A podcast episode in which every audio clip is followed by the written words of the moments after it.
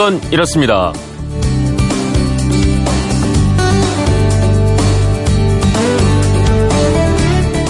안녕하십니까 전종환입니다. 2004년과 2011년에 합헌 결정 아, 세 번째인 이번에는 과연 어떨까요? 양심적 병역 거부를 처벌하는 병역법에 대해서 헌법재판소가 이르면 목요일에 위헌 여부를 선고할 예정이라고 하는데요. 헌법재판소에는 같은 사안에 대해서 계속 위헌 청구를 할 수 있는 걸까요?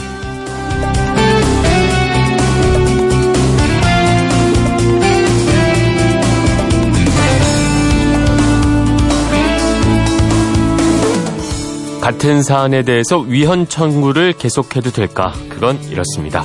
일사부재리의 원칙이라고 다들 들어보셨죠? 일단 처리된 사건은 다시 다루지 않는다는 법의 일반 원칙. 그게 일사부재리의 원칙인데요. 헌법재판소 법에도 이미 심판을 거친 동일한 사건에 대해서는 다시 심판할 수 없다. 이런 내용의 일사부재리 조항이 있습니다. 아, 그런데 이건요, 어, 위헌 결정에 대해서만 그렇고요. 합헌 결정에는 적용이 되지 않는다고 합니다. 시간이 흐르면서 법 감정이나 법의 변화가 있을 수 있기 때문이죠. 즉 합헌 결정이 나더라도 새로 도전을 하는 것처럼 계속 문제를 삼고 위헌 신청을 제기할 수 있다는 겁니다. 뭐 잘 아시는 것처럼 오랫동안 논란을 거듭하던 간통죄도 어, 그래서 사전 오기만에 다섯 번의 도전 끝에 위헌 결정이 내려졌었죠. 자, 양심적 병역 거부에 대해서 유엔이나 국제 엠네스티 같은 기구들은 우리 정부의 대체 복무 등의 입법을 촉구해 왔는데요. 국방의 의무와 양심의 자유, 과연 어느 쪽이 우선돼야 할까? 자, 여러분이 헌법재판관이라면 어느 쪽 손을 들어 주시겠습니까?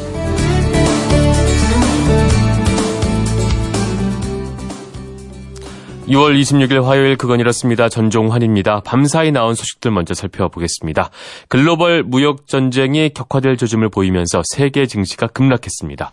런던과 파리, 프랑크푸르트의 증시가 2% 안팎으로 급락한 데 이어서 뉴욕의 다우지수도 1.3%, 나스닥 지수는 2.1%가량 떨어졌습니다. 남북이 오늘 동해선, 경의선 철도 도로 연결 및 현대화 사업을 위한 철도 협력 분과회의를 엽니다.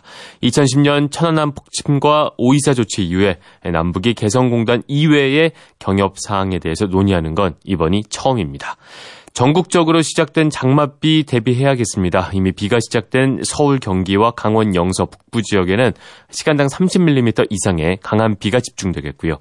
내일까지 남부에는 최고 150mm, 전라도와 지리산 부근에는 무려 200mm 이상의 폭우가 쏟아질 것으로 예상이 되고 있습니다.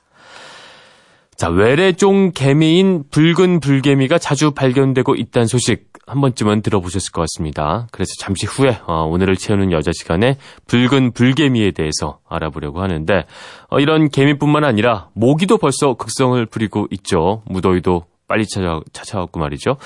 그래서 오늘은 아, 여름철에 이런 불청객들을 잘 퇴치하고 관리할 수 있는 여러분의 노하우를 들어보려고 합니다. 모기를 비롯한 해충, 벌레는 아, 이렇게 퇴치하면 좋다. 무더위는 이렇게 쫓아라. 아, 생활 속에서 터득한 퇴치 노하우 알려주시면 고맙겠습니다. MBC 미니로 보내시는 건 공짜고요. 휴대폰 샵 8001번으로 보내시는 건 짧은 건 50원, 긴 건 100원의 정보 이용료가 있습니다. 방송에 소개된 분들 가운데 몇 분께는 선물도 보내드리고 있습니다. 여러분의 많은 참여 기다리고요. 아, 여러분 문자 보내실 동안 노래 한 곡 듣겠습니다. 비틀즈입니다. 옐로 썸마린. In the town where I was born lived a man who sailed to sea and he told us of his life in the land of submarines.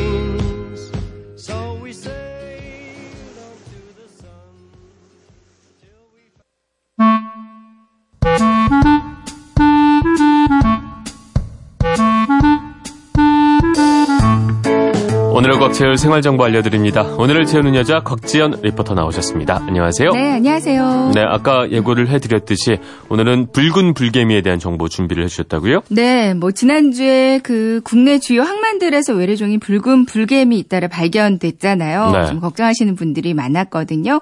다행히 검역 당국과 학계 전문가들이 합동 조사를 하면서 이제 붉은 불개미가 확산되지 못하도록 방역에 총력을 기울였고요. 네. 이후로 아직까지는 더 발견된 거는 없다고 합니다. 다행이네요. 근데 뭐 음. 야외 활동도 많은 요즘이라서 걱정하시는 분들도 많이 계시고요. 네. 이와 관련돼서 궁금해하시는 분들도 많은 것 같아서 붉은 불개미와 관련된 음. 정보를 오늘 좀 준비해봤어요.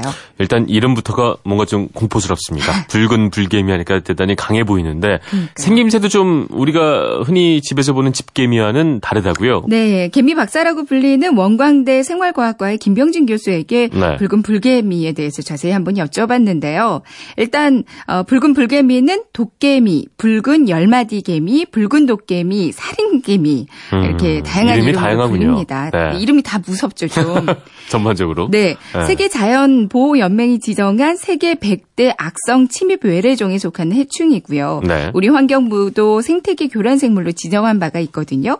일단 생김새는 3에서 6cm의 정도의 크기고요. 아, 큰 거죠? 3에서 6cm. 네, 좀 큰 편이죠. 3cm라고 해도 조금 크니까요. 그렇죠. 그리고 몸은 젓갈색의 붉은색을 띠고요. 이 배 부분은 좀 더 진한 검붉은색을 띱니다. 네. 아, 평소에 보던 붉은색의 개미랑은 좀 다 르게 생겼다 음. 싶은 생각이 들 거라고 하거든요. 네.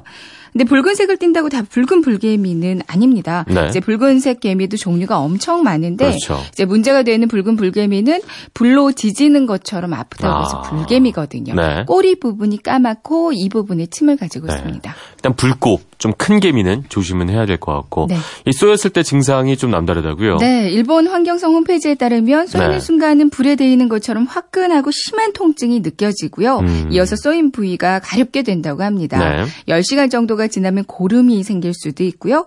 심할 경우에는 빨갛게 울긋불긋 두드러기가 쫙 올라오면서 어, 특히 평소에 벌 등의 알레르기 있는 사람의 경우에는 호흡 곤란이 올 수도 음. 있고요.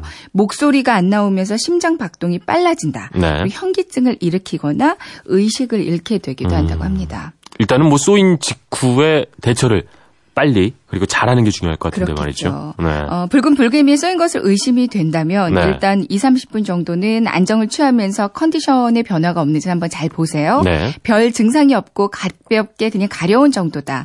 경도의 증상만 있다면 이때는 천천히 병원 진단을 받으셔도 되는데 네. 하지만 앞서 말씀드린 대로 증상이 좀 급속히 진행된다 음. 싶으면 이때는 최대한 그 가까운 병원에 빨리 찾아서 진찰을 받으시는 게 네. 좋습니다. 일단은 뭐 쏘이지 않는 게 제일 중요할 거고 말이죠. 네. 아, 예방법이 있을까요? 있을까요? 붉은 불개미는 풀숲에 사는 녀석들이래요. 네. 어, 아직까지는 이제 막 항만에서 발견된 거기 때문에 우리 집안까지 들어오려면 시간이 좀 걸릴 것으로 보인다고 하거든요. 네. 그래서 일단은 우리가 야외 활동할 때는 좀 조심해야 할 필요가 있습니다. 네. 아이들 보면 간혹 야외에서 신발 벗고 노는 있죠. 경우들 많이 여름에요. 있거든요. 네. 그러니까 야외에서도 신발 반드시 신고 놀아야 되고요. 풀, 풀숲으로 들어간다면 발이 뚫려 있는 샌들보다는 운동화 같은 거 가려주는 게 좋군요. 좋겠죠. 네. 그리고 야외 활동할 때는 곤충 곤충 기피제를 꼭 사용하는 게 좋겠는데요. 이제 개미가 후각에 예민하기 음. 때문에 기피제가 효과가 많다고 합니다. 지난번 모기 퇴치하는데 계피 두면 좋다고 말씀해 주셨었잖아요. 네. 개미도 뭐 계피향을 왠지 싫어할 것 같은 그런 느낌이 드는데 말이죠. 맞습니다. 뭐 네. 개미도 역시 계피가 효과가 있다고 그래요. 네. 통계피를 사다가 물에 한번 끓이고요. 이걸 식혀서 작은 스프레이통에 담아가지고 다니면 되는데 야외에서 돗자리 같은 데 앉을 때 특히 도시락 먹거나 할 때 개미가 이제 많이 몰리거든요. 네. 그러니까 앉은 자리 곳곳에 이거 뿌려주면 효과가 음. 좋습니다.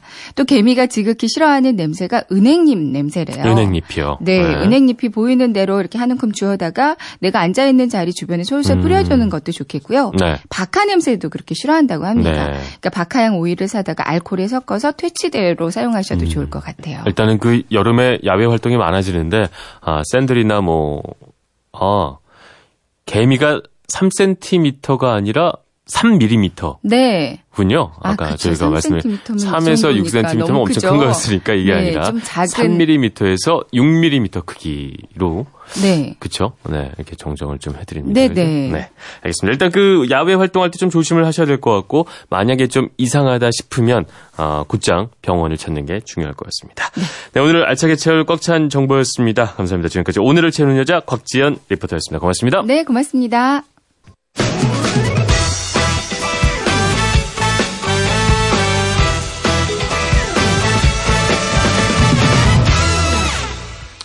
네, 오늘 여러분께 부탁드린 문자 여름철의 불청객 퇴치법입니다. 모기를 비롯한 해충, 벌레, 뭐 무더위, 뭐 생활하면서 이런 것들을 어떻게 퇴치를 하는가 노하우를 알려주십사 부탁을 드렸는데요. 아, 먼저 050 하나님 예전에 그왜 곽지연 리포터가 아까 말씀드렸듯이 그 쑥과 계피 요게 모기 피하게 하는데 좀 좋다 이렇게 말씀을 드렸었는데 이런 말씀 전해주셨습니다. 곽지연 리포터가 추천해주신 쑥과 계피 회사 회장님께 추천드려서 이쁨을 가득 받았습니다. 감사해요. 이렇게 보내주셨습니다. 아, 역시 곽지연 씨가 주시는 이 정보들은 아, 생활했을 때가 많습니다. 저도 아, 일상생활 속에서 늘 뭐 하다가 이거는 어떻게 하는 게 맞은 걸까 싶을 때는 꼭 곽지연 리포터가 생각나는 뭐 이런 증상이 나오고 있습니다. 양금숙 씨. 아, 여름뿐 아니라 아, 사계절 내내 계피를 활용합니다. 이 계피 계피 난리 났네요. 계피. 물을 끓일 때도 넣고요. 집안 곳곳에 방향제 대신 둡니다. 아, 계피 풍년이에요, 지금. 4993님, 지긋한 모기에 저는 LED 모기 퇴치기를 사용합니다. 어, LED 모기 퇴치기란 것도 있군요. 1238님은 모기향 등 여러 가지 모기 퇴치법을 써봤지만 저는 모기장 쳐놓고 자고 시간이 지나면 모기장 밖에 모기들이 붙어 있죠. 아, 그때 전기 모기채로 전부 박멸하면서 여름을 보냈습니다. 추천합니다. 아, 이 뭐, 박멸하는 게 맞긴 한데, 뭔가 좀 무섭네요. 전기 모기채까지 활용을 하시면서 여름을 보내시는 1238님이었습니다. 아, 마지막으로 7163님, 저는 퇴근하면요, 머그컵을 냉동실에 넣고 잠시 후에 맥주 한 잔으로 무더위 탈출하면서 여름 보내고 있습니다. 더위 퇴치하는 법 보내주셨습니다. 어젯밤만 해도 이제, 아, 뭐랄까요. 장마가 시작돼서 그런지 뭔가 습한 기운이 쫙 오면서 온도가 그렇게 올라간 건 아닌데 뭔가 끈적끈적한 그런 본격적인 불쾌한 더위가 시작되고 자연스럽게 벌레도 많아지는 것 같은데 이런 퇴치법 아, 벌레와 무더위 퇴치법 활용해서 건강한 여름 보내셨으면 좋겠습니다. 청취자 여러분의 참여로 만들어가는 그건 이렇습니다. 전종환입니다. 잠시 후에 돌아오겠습니다.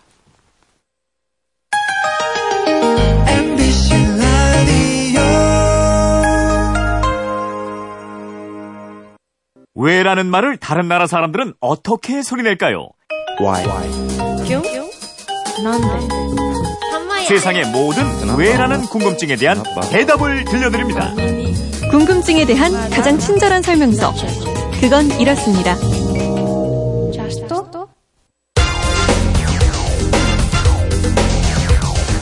궁금증이 지식이 되는 아하! 동아시아에서 가장 크고 가장 오래된 석탑인 국보 제11호 익산 미륵사지 석탑이 보수공사를 마치고 모습을 드러냈습니다. 안전진단부터 해체, 보수까지 1999년부터 지금까지 20년이나 걸렸습니다. 네, 미륵사지 석탑 복원 뉴스. 저희 손정은 아나운서의 목소리로 함께 들어보셨습니다. 아, 무려 20년이 걸릴 정도로 문화재 복원은 참 어렵고 힘든 작업입니다. 휴대폰 뒷번호 0820 쓰시는 청취자가 이런 궁금증 주셨는데요. 아, 문화재청이 일제가 옮긴 덕수궁의 광명문을 제자리로 옮기는 공사를 시작한다고 합니다. 이 광명문 말고도 일제가 훼손한 문화재가 많을 텐데 어떤 것들이 있는지 알려주세요. 보내주셨습니다. 궁금증 해결사 오승훈 아나운서와 이 궁금증 풀어보겠습니다. 안녕하십니까? 예, 안녕하세요.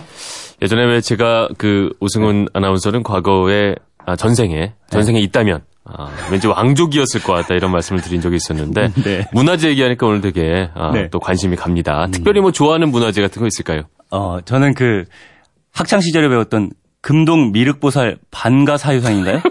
이렇게 이렇게 한쪽 다리 올리고 앉아서 생각하는 사람 같은 이런 거 있어요. 제가 살면서 이거 좋아한다는 사람 처음 만나봤어요. 야, 이런 걸 좋아하는 사람이 있구나. 이게 학창 시절에 네. 왜 기억이 나냐면 네. 이게 생각하는 사람 같다 이런 생각을 하다가 네. 일본 국보 1호가 목조로 된 게 똑같은 게 있는 거예요. 네. 완전 똑같이 생겼어요. 이거는 우리나라 국보 제 78호인가 그럴 텐데. 그렇죠? 뭐, 네, 뭐, 우리, 우리 국보예요. 그렇죠. 우리 국보인데 네, 음. 일본 국보 1호랑 똑같이 생겼더라고요. 네. 그래서 아, 우리 역시 우리 문화가 저쪽에 전파됐구나. 아, 이런 그런 자부심을 느끼셨군요. 그렇죠. 역시 전생에 왕족답습니다. 그런 생각까지 하시고 말이죠. 자, 일단은 오늘의 궁금증 풀어봐야겠습니다. 네. 아, 0820님도 말씀을 하셨는데 덕수궁에 있는 광명문 이게 제자리를 찾게 되는 거라고요. 네, 광명문은 덕수궁 남서쪽 후미진 곳에 있습니다. 네. 문 뒤편은 담벼락이라서요. 이 웬문이 여기 있나 싶은 생각이 절로 드는데요. 네. 원래 이 문은 고종 황제가 침전, 그러니까 침실이 있는 전각으로 사용한 함령전의 남쪽에 있던 문이었습니다. 네.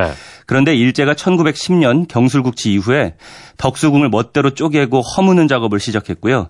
1938년 덕수궁 내부에 미술관을 개관하면서 광명문을 지금의 자리로 옮겨버린 거예요. 아, 그냥 멀쩡한 문을 뜯어다가 옮겨버린 거군요. 그렇습니다. 아. 이렇게 옮겨진 문을 80년 만에 다시 원래 위치로 돌려놓겠다는 게 문화재청의 계획입니다. 네.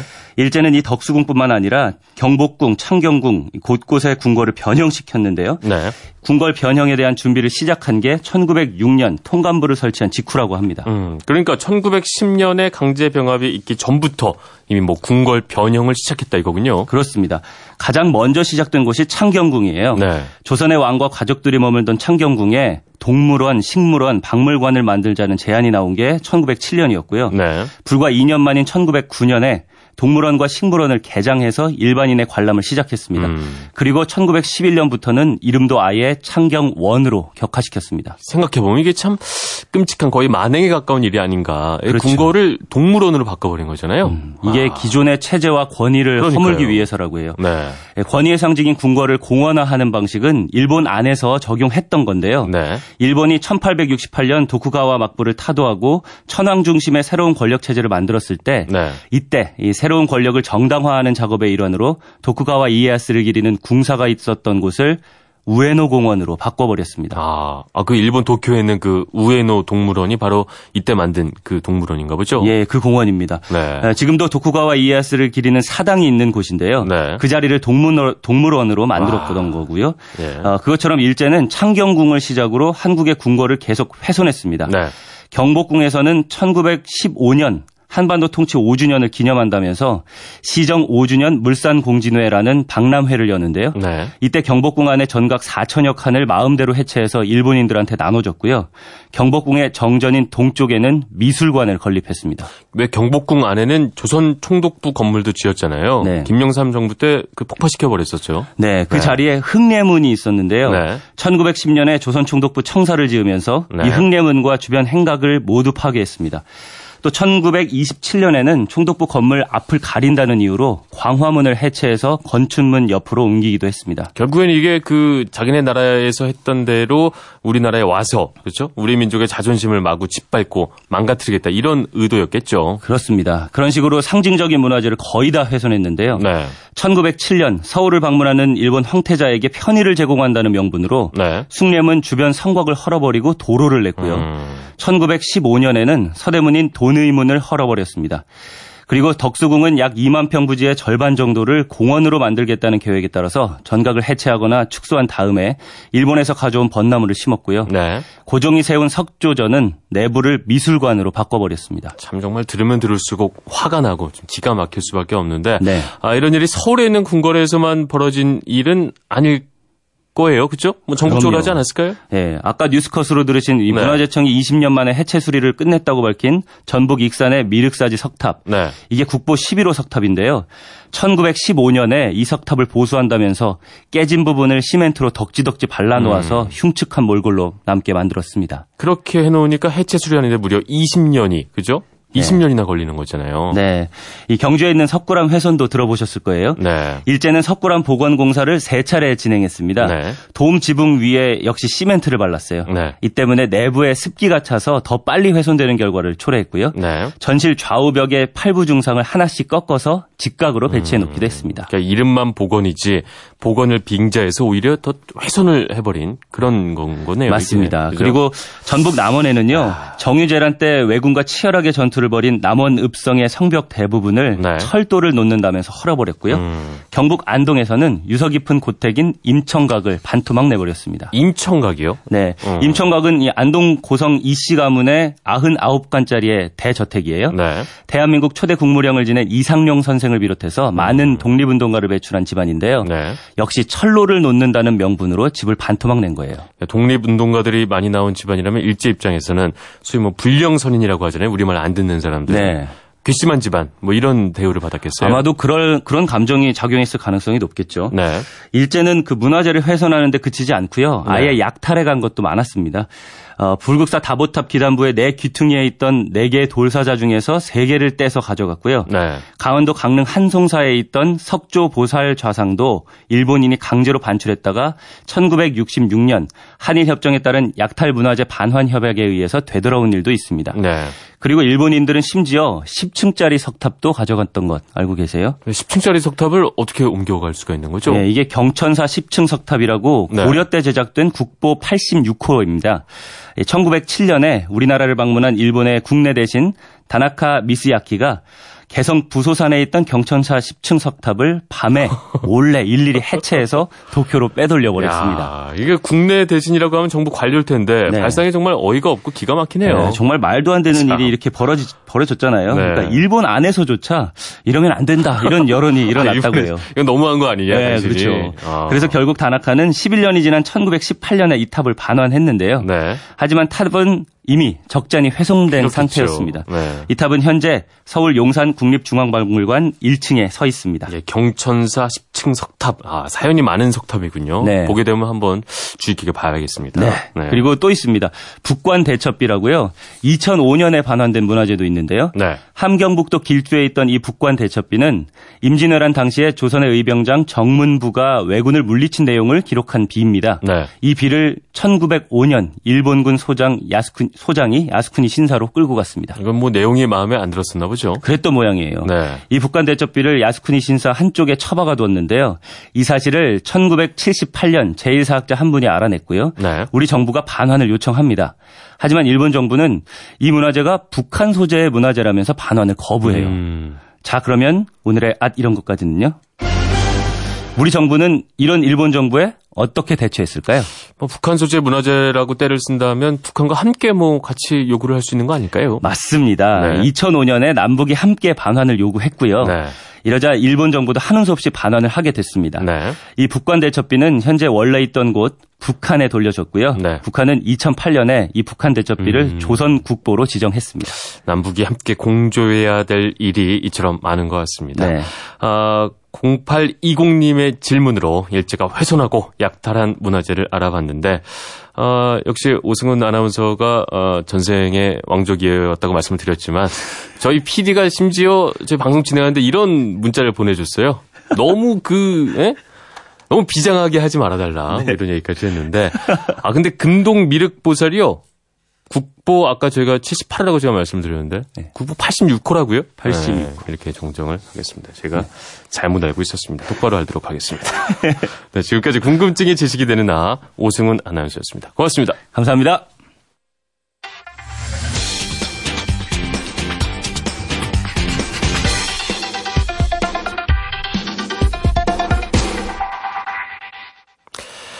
지난달 말 소상공인 생계형 적합 업종 지정에 관한 법안이 국회 본회의를 통과를 했는데요. 이 소상공인을 보호하기 위한 법안이라고 알려져 있는데 구체적인 내용과 진행 상황에 대해서 궁금한 키워드에 대해서 알아보는 키워드 인터뷰 코너에서 알아보도록 하겠습니다.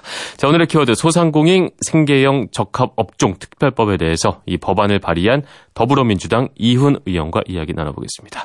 안녕하십니까? 예, 안녕하세요. 저 네. 더불어민주당 금천구 국회의원 이훈입니다. 네, 반갑습니다.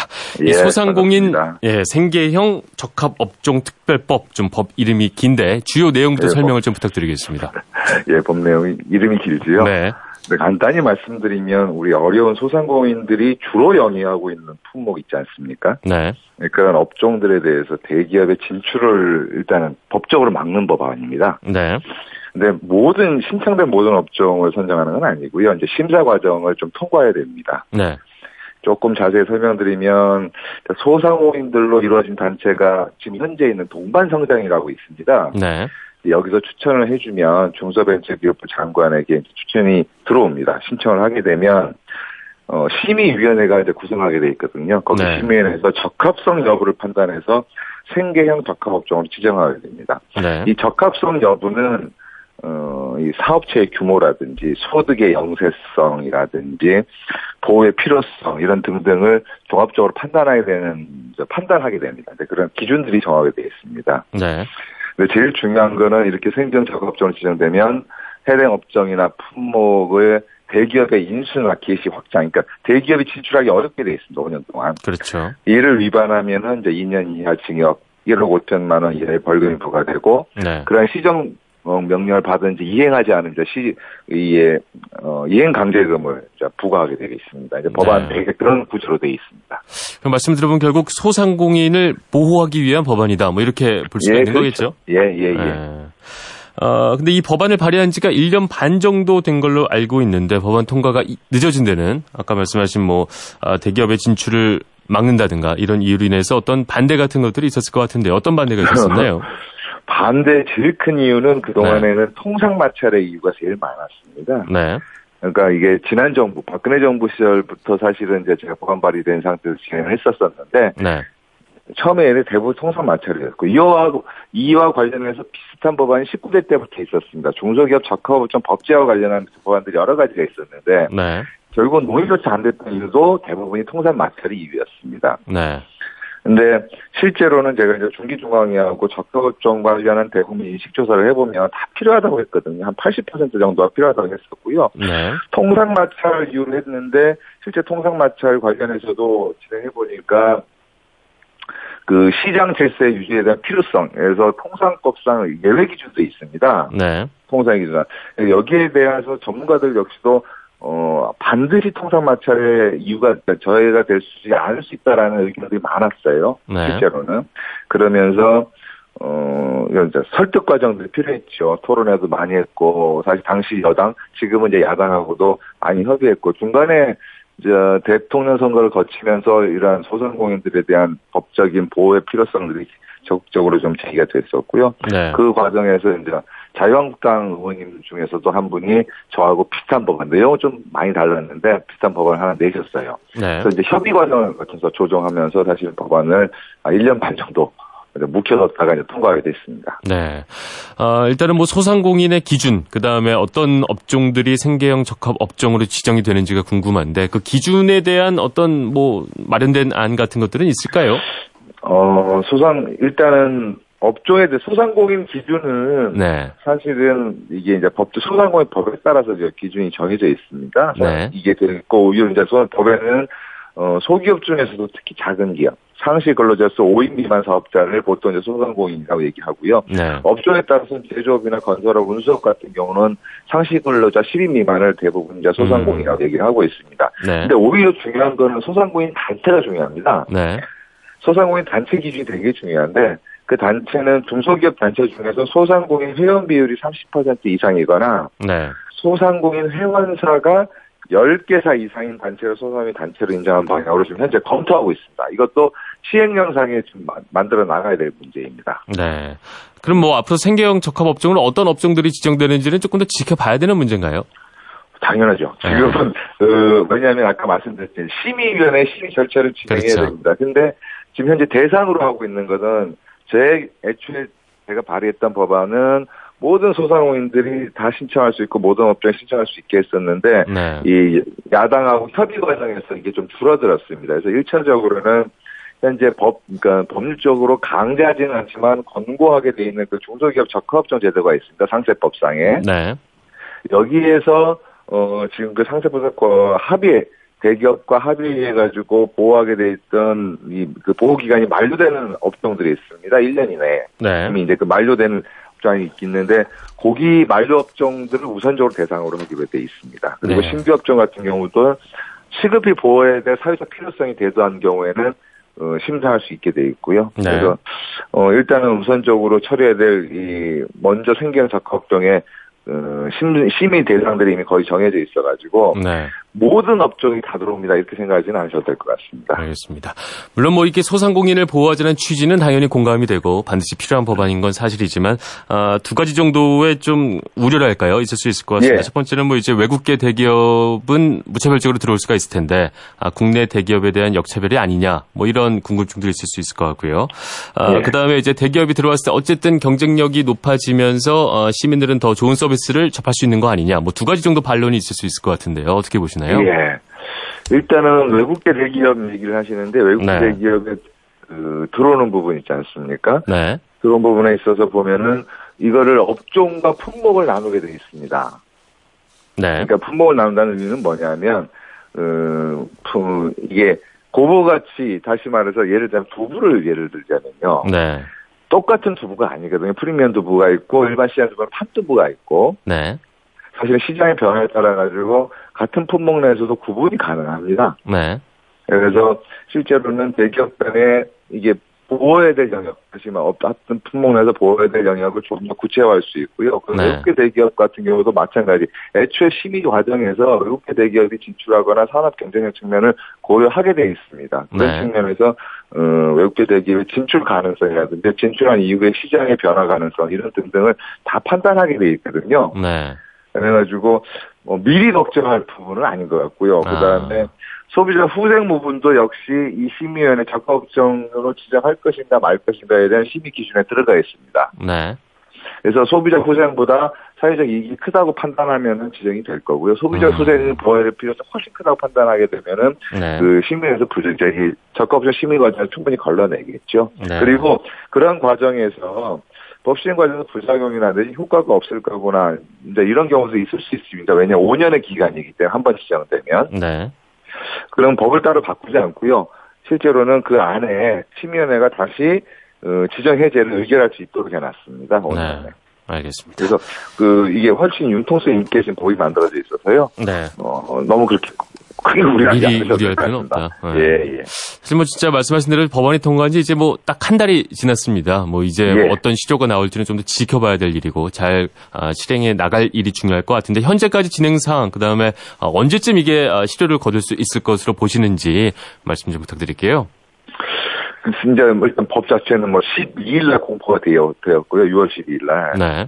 지금 현재 이제 시행령하고 시행규칙 정도가 지금 합의 규정 마련 중에 있습니다. 여기가 되게 중요할 것 같습니다. 사실은 이 악마는 디테일에 있다고 네. 어, 법보다는 시행령과 시행규칙을 어떻게 잘 만드는지가 되게 중요하고요. 그래서 그렇죠. 저도 좀 관심 갖고 지표하고 보고 있습니다. 정부가 어떻게 하는 과정은. 그래 8월 중에 현재 입법 예고하고 12월 13일부터 올해 12월 13일부터 시행 예정입니다. 예정인데 네. 시행이 되면 사실은 현재 만료된 업종들 지금 그 법률적으로 만료가 됐는데 범미비로 인해 가지고 보호받지 못한 부분들은 현재 보면 이렇게 유예시켜놓은 부분들이 있거든요. 네. 별로 현재 상생법상 그것들 빨리 심의를 구성해서 사실 논의부터 해야 되는데 음. 진짜 시행령과 시행규칙 잘 만들어지면 뭐 절차적으로 별 그, 오류 없이 진행될 수는 있을 것 같습니다. 그래서 내년 초분, 내년 1월부터 들어가면은 이게, 어, 그 심의위원회 구성돼서 활동하는 것들을 확인할 수 있을 것 같습니다. 네, 알겠습니다. 어, 예. 이제 뭐 법안 통과된 지 말씀드린 대로 한 달이니까요. 본래 취지에 맞는 예. 내용들로 잘 다듬어서 뭐 실제 서민들 생활에 어, 도움이 되는 법안으로 잘 만들어져 나가길 바라겠습니다. 아이고 고맙습니다. 네, 지금까지 더불어민주당 이윤 의원과 이야기 나눠봤습니다. 말씀 고맙습니다. 네, 감사합니다. 네, 네 감사합니다. 네, 오늘 날씨 알아보겠습니다. 기상청 이온 리포터 날씨 전해주시죠. 네, 전국 곳곳에 장맛비가 내리고 있습니다. 우산 꼭 챙기시고요. 오늘은 중부지방을 중심으로 내리겠습니다. 특히 오전엔 인천과 경기 북부 지역에, 오후에는 강원도 화천, 철원에 호우특보가 내려질 가능성이 높은데요. 남부지방과 제주도는 네, 아까 저희 아하에서 오승훈 아나운서가 가장 좋아한다는 그 문화재 금동 미륵보살 반가 사유상 말씀드렸었는데 다시 한번 아, 정확하게 정리를 해드릴게요. 아까 제가 처음에 말씀드리기는 국보로 지정된 국보제 78호다.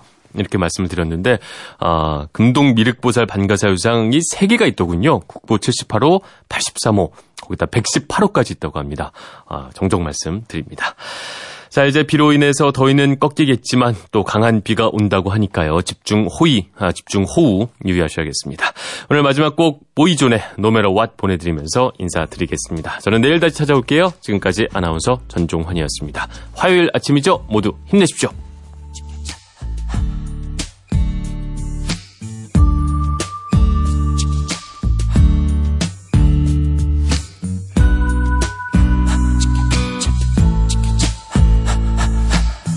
No matter what they tell us, no matter what they do, no matter what they teach us, what we believe.